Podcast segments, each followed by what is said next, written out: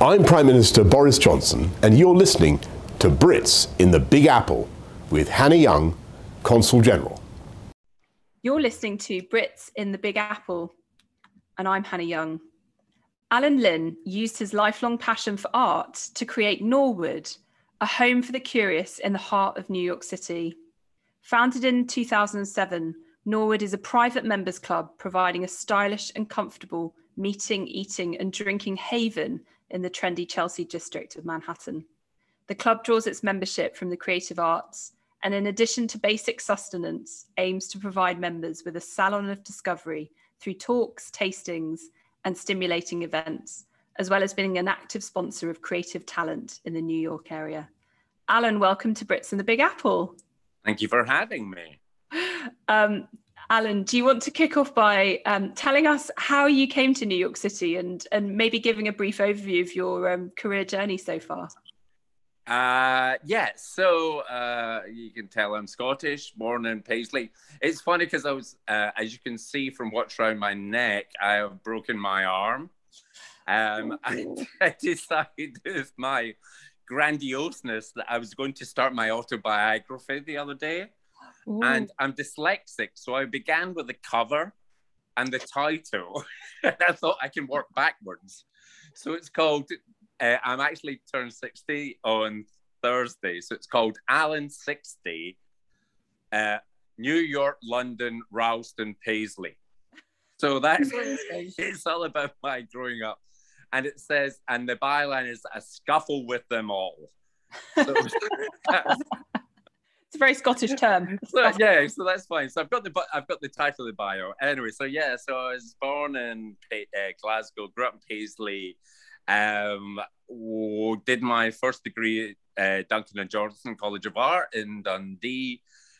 Uh, got a first class in illustration, uh, and then I was the college actually paid for me to apply to the Royal College of Art. Mm. Uh, went to the interview, stormed at the interview, went the the the professor said to me, "We don't get many people from the sticks," and I suppose that's always been my thing is when you say things like you go, "Really?" Do you know what I mean? Like, anyway, so of course, enfant terrible gets in the art school. Uh, I did my three years uh, degree, and then I was student president for the 125th anniversary which is interesting because today's the 150th anniversary of the Royal Albert Hall. Mm. Sort of thing. So that must have been 25 mm. years ago I did that. Mm. Anyway, so then uh, I, the, at the time Jocelyn Stevens, if anyone knows who he was, uh, was the rector, and he asked me to do public relations. Did that.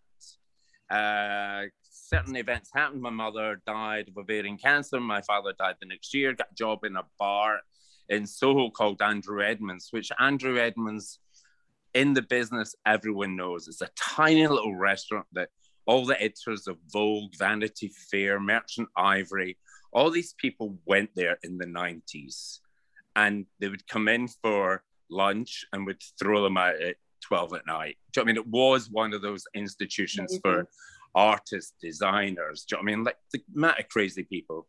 Anyway, so then I was pulled across to Black's Private Members Club in Dean Street. Uh, I was the GM there for 11 years. So that was the time where the colony was a bit, had changed a lot. Uh, Groucho's was still there. We were the second club to open. so House was the mm. third.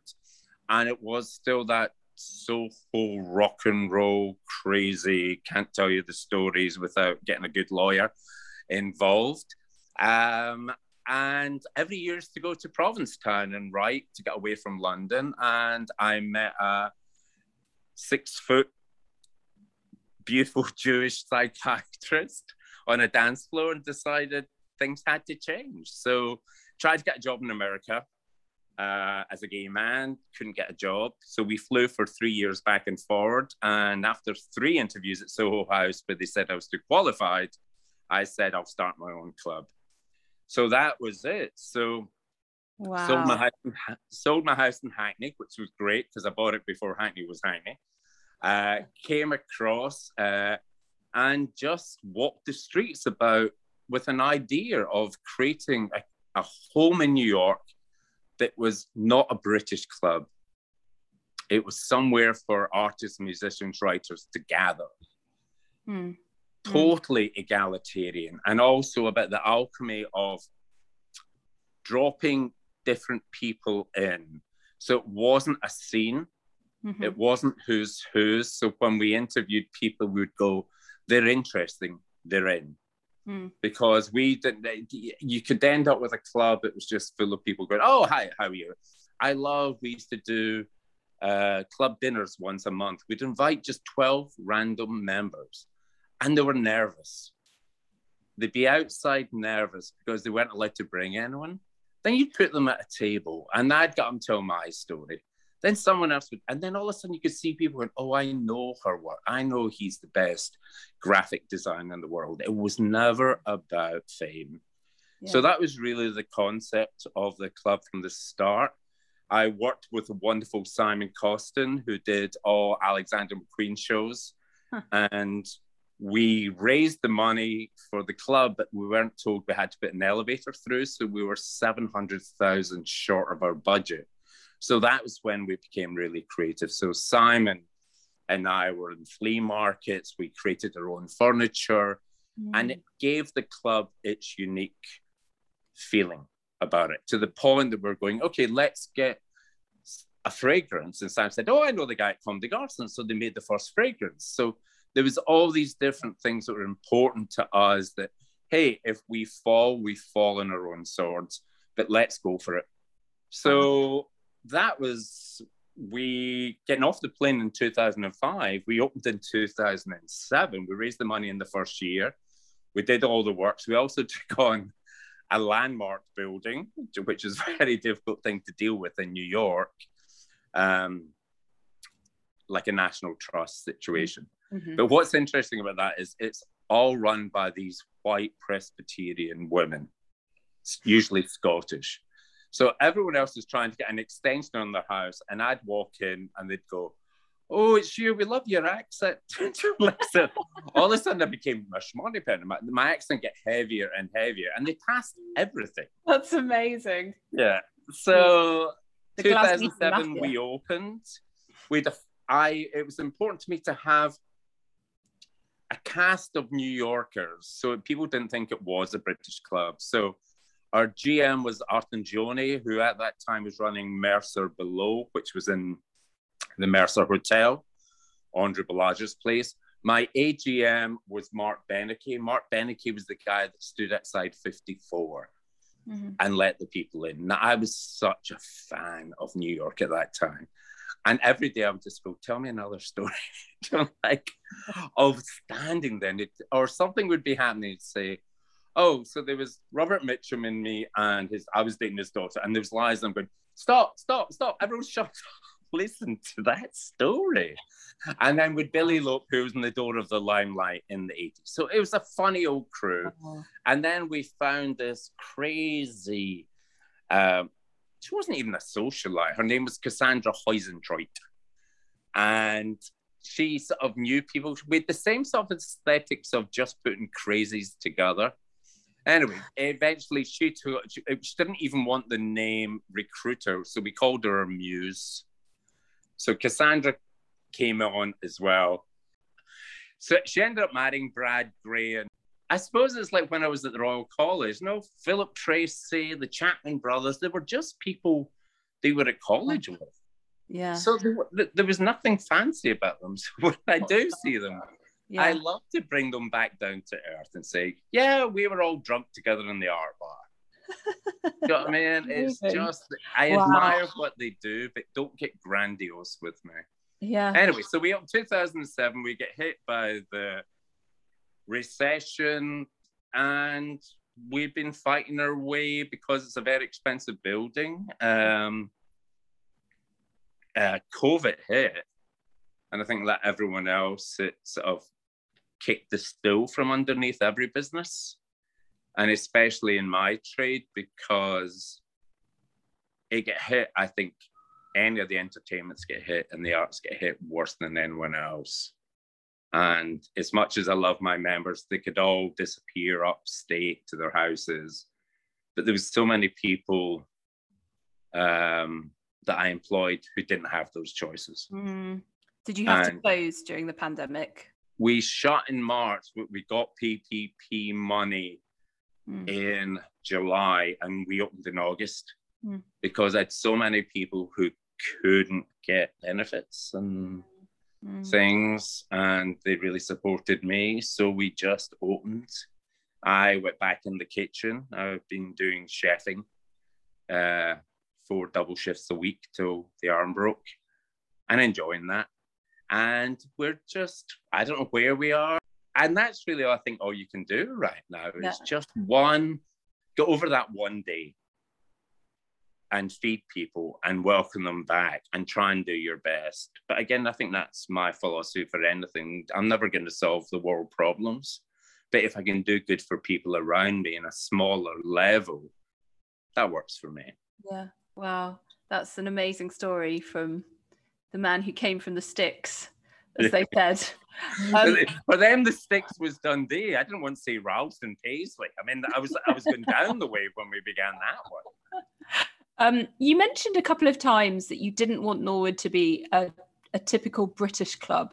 And I just wonder if you can tell us a little bit more about what that means, particularly for people who might not have experienced a British club.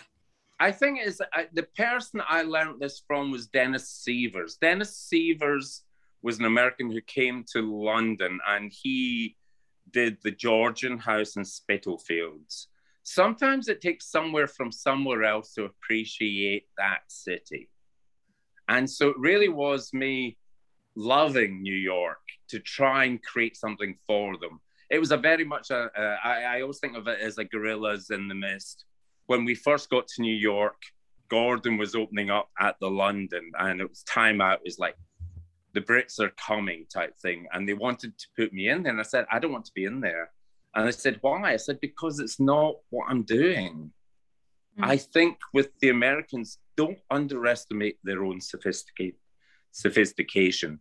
Mm. My thing was, as I said, let gorillas in the mist have an idea, go forward, put it on the table, step back, and let them come and discover it themselves.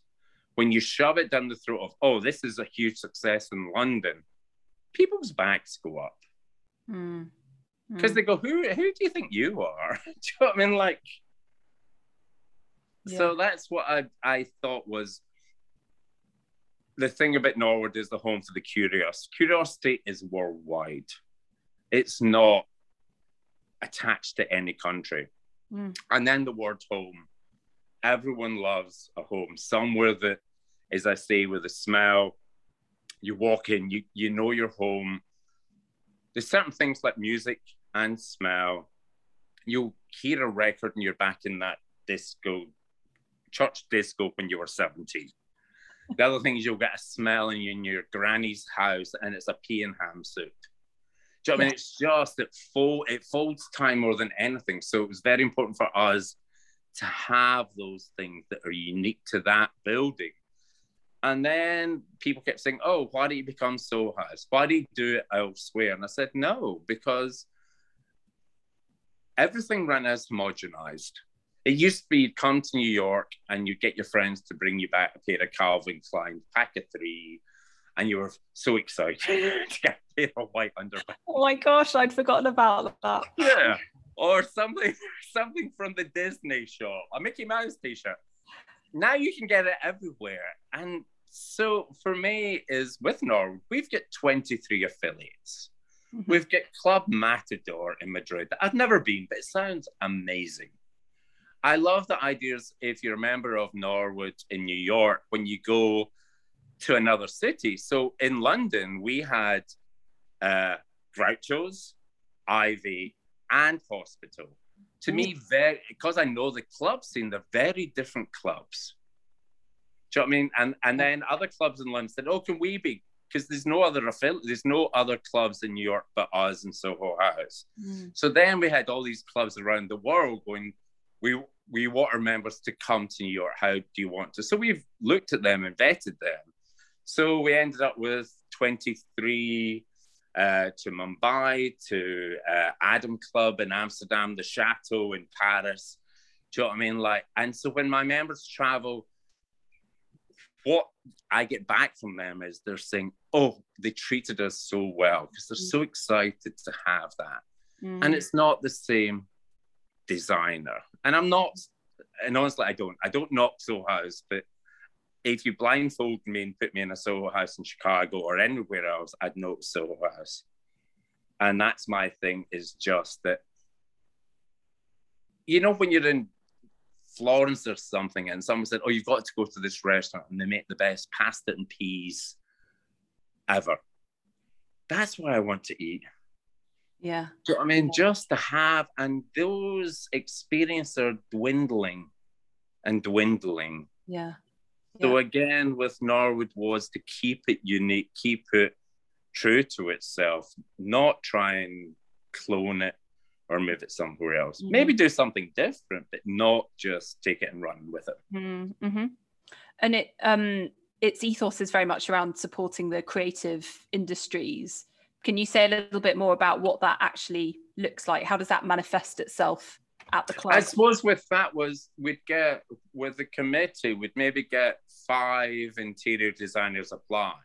And there could be one that was really out of this world. But then we'd look and say, but actually, she's doing interesting work. So again, it's back to the alchemy of dribbling in and also giving people a break to show the work that we think's worth it. And it doesn't need to be a concert. It could just that you have a young flautist and they'll come into the dining room and play one song. And it's a teaser, but for that is someone might say, Who was that? my thing is is is again about smashing people together making them like with a club dinner when simon and i designed the furniture we made it bigger than normal so people had to share so what happens is you come in and it's huge furniture and you have to say to someone sorry can i sit here and they go yeah you're fine and then what happens is they eventually start talking if hmm. they're waiting for both each other and that could lead to an argument. it could lead to falling in love. It could lead to collaboration. But the way the world is right now, we're all very distanced from each other with computers. There's a difference when you sit on a sofa next to someone and you understand the space between each of you. Mm-hmm. You know when someone's crossed that line or when you're comfortable with them on that. And that, that's all primeval. It really is when you're standing there, and you'll know it if someone just is a bit too close to you.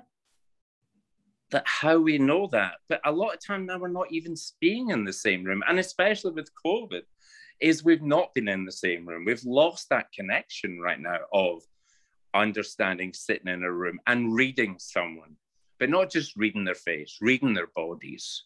Mm. Because you can tell the way if someone puts their arms up or takes the cushion off the sofa and puts it in front of them.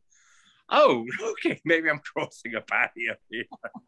Rather than everyone trying to be nice in their faces and getting their backgrounds right and just, it's all false. Yeah. We have natural instincts, and that to me is about a home and it's like anything. You go home and you your mom would say, How are you? say, I'm fine. She'd say, No, you're not. We read people. It's been years of us reading people, but you've got to be in the same room to read them. Mm. And I should say we're recording this over Zoom, and um, I, I have to say, listening to you there, it feels like I am literally sitting next to you, leaning probably a little bit too close to you. No, it's. I'm leaning about well, to move back. there's just, that's the truth. It's like you're not going, oh, I mean, it is because there is that you do lean into people you do understand that. And you can also tell when they're bored with you. Cushion goes when they start when they're starting looking at their watches and looking around the room like, okay, yeah. maybe it's time to stop now. Okay. I told um, my story. And I didn't realise um, that there were only two clubs in New York, which feels, um, I mean, fantastic for Norwood to be so exclusive, but in such a huge city, what what does that say well, about I mean, starting I mean, up a business? so there were the, you've got the universities like you had the Whites and all those ones in mm-hmm. Pall Mall. Um, you've got the Century. You've got um, the one set up by um, uh, that will come back to me. I don't know whether they felt as if they needed it, but again, that's not for me to judge. Mm. It wasn't something they jumped on. Um, How how hard is it to set up a business here? I mean, is it is it straightforward? well, you, uh, with with Norwood and also with Soho House, it was a nightmare.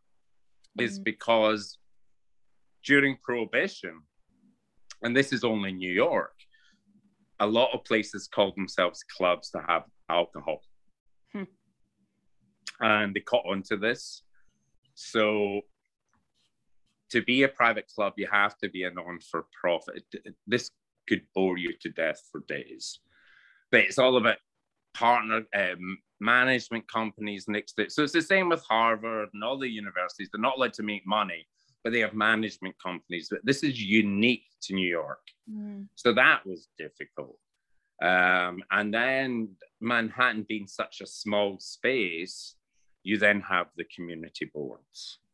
And that is full of, um, rightly so, people who don't want their lives changed. They Mm. don't they hear the word club and they're like i don't want a club. And we're going no we want a club. We're a social club. And they go what's the social? And it's like okay fine let's and then you just try and explain to them. Uh apart from that i think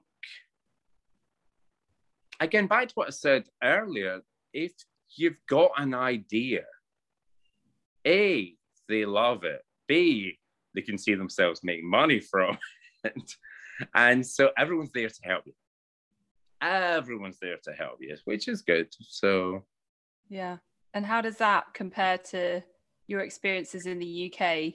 well, that's what I said when we uh, when we were talking before. Is I would never have been able to raise 4.2 million in London Mm.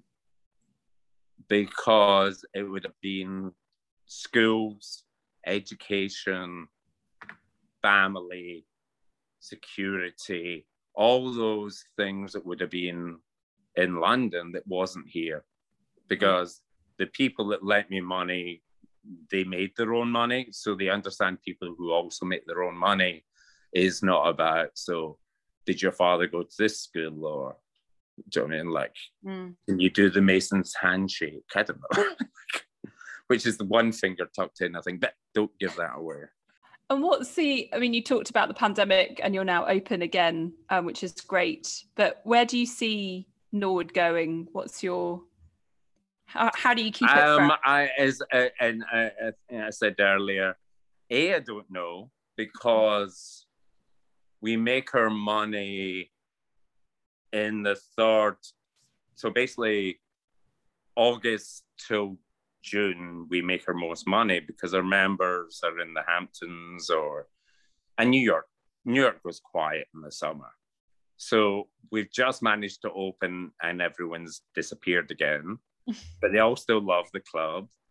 So I I have to rationalize a very expensive rent, um, which up to now we've managed to pay.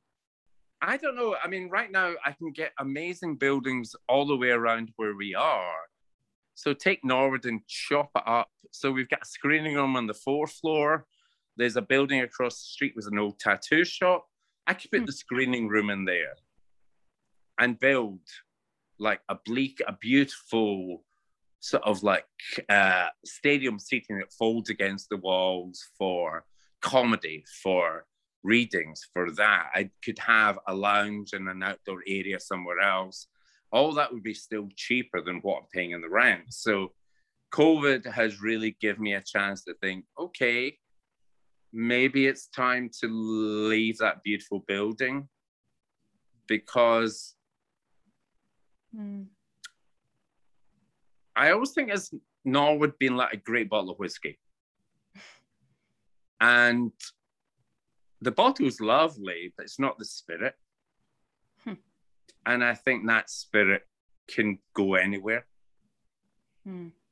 And maybe we can't afford that expensive bottle anymore, but I can take that spirit and take it somewhere else with the same ambitions and dreams and all the things I told you about before of putting people together and seeing what happens. Mm, yeah, yeah. Your your values and your that creative spirit can. And there's a difference now because I came here 15 years ago with no reputation. And now I do have one, so it doesn't worry me now about doing that because people have said, We'll back you. Yeah. We'll back you. So from the start of when nobody knew who I was, but it'd been it would need to be something that was right for the next move. Mm. Sounds like a Norwood village. Yeah. Yeah. And also, I mean, like, no, we're upstate. I'm upstate here in New York, and no, I mean, I've got ideas of um, finding a space and building a greenhouse near a town and teaching the kids how to grow food, and then having them cook food and having a restaurant. Do you know what I mean? Like, Yeah. and that sort of very basicness of food, learning about food, but also, oh God, you don't even want to know. I've got crematoriums in my head, right? Ooh. yeah, it's called Here We Grow, where we, it's in a big egg and it's non-religious and um, there's four entrances and your body arrives and it's in you put tokens in it and then everyone leaves and then we plant you in the ground. And then as you grow around there um, we put a dvd not a dvd but uh, some sort of solar powered thing that tells people about your life. Because there's so many great lives that we don't know about. Mm. Mhm. and the idea was twice a year you go and have a picnic and wander around and almost like read see someone's life, the favorite music, the That's favorite amazing songs, the favorite poems, and so I've got that as well going on. Wow, that's incredible. It re- that really is a, uh, a sort of transposition from the uh, Yeah, Club. But wow, how fascinating. And um, yeah, kind of quite out of body. Um, and and finally, just tell us a bit more about what you love about New York. I mean, you've been here for a while now. Um, you know, you, you I- you're well established. But what is it that? Why have you stayed here all these years? well, apart from my husband, because the whole reason was that to be with him, and so actually, if you come to the club, there was a portrait done by the wonderful artist Gerard Burns, who did Nicola Sturgeon, me, Billy Connolly, Brian Cox, June McGregor. And Gerard said, How do you want to be painted? And I said, I want to be on the staircase because I hand colored the carpet. I wanted something deco that was unique, like the smell. So the carpet in the hallway is nowhere else in the world. And it's me sitting on it. And then at the Royal College of Art, my work was very huge, grandiose, black and white lino cuts. So I said, I want to reflect the work that I did because when you see the painting, my work's behind me. So then on my lap is my dog, Angus Haggis, B. Harlin, because we're dog friendly, not child friendly. Anyway, so, and it's me holding my wedding ring. So the whole thing was to be in York, to be with him, to do that. But with New York, I, I mean, I suppose it was the same way what I loved in London. I would just wander. I'd you know get up and go into the city, then wander across some bridge or other, rain, shine down the Thames, up the Thames. Cities, to me, cities are where things happen. They don't happen in the countryside. So I still love going back to London. I, I was there 25 years. But now I'm in New York and you're just wandering down, you go, oh, there's Empire State. And it's been lit like this. Or I Mm. also like cities you walk. I could never live in LA. I love walking down streets and seeing the crazies and people smiling and all that sort of thing. And New York's such a walkable city. It's amazing. I isn't it? know. Yeah. Yeah. I sometimes wonder whether the gloss is going to come off, but it hasn't yet. Yeah. No, it's good. Again, you have bad days. I mean, avid family came saying, "Oh, everyone's so rude." I'm going. So one person was rude, and now the whole of New York's rude. Yeah. So like,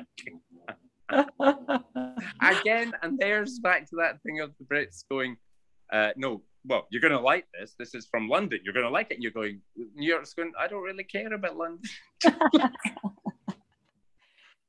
Take your London and It's your London, and also Americans who have came to London, and I have to give them the places to go because I can send them to that great little restaurant still, or send them to the John Soane's Museum, or certain things in London that are really beautiful and unique, unique to London rather than the tourist thing.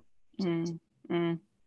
Wonderful. Yeah. Alan, thank you so much Oh, for you're coming to welcome. The Big Apple. Thank you for transporting us to have a sensory experience at the Norwood, even just through listening to this podcast and Right. um, all the Just one correction that I will say is it's always Norwood, it's not there. And the reason being was, and that's quite important to me, was when we came up with it. Well, first one, we we're going to call it the point, but that was a joke because I kept saying people are going to say, What's the point? Anyway, so then we changed it to the building was built by Andrew Norwood. And in the 80s, and there was all these bands called The Something. And I felt as if it was arrogant and showing your mm-hmm. own importance. So I took the the away Hmm. and just called it Norwood. Because then people would say Norwood. So it's never Norwood Club, it's never Norwood House. When people phone saying, Is that the Norwood? We say no, it's just Norwood. Hmm. Because it's it strips it back to honesty rather than it being the. So I, I'm sorry if I feel I've told you off there, but it's quite important. Is No. it's Norwood. That's that's really um, that's really uh, impactful, and thank you, and thank you for Norwood Thank and you. for everything you're doing. Thank you very much. You're listening to Brits in the Big Apple, brought to you by the British Consulate in New York. If you'd like to hear more about the work of the British Consulate, please follow us on Twitter or Instagram at UK in New York. Thank you for listening.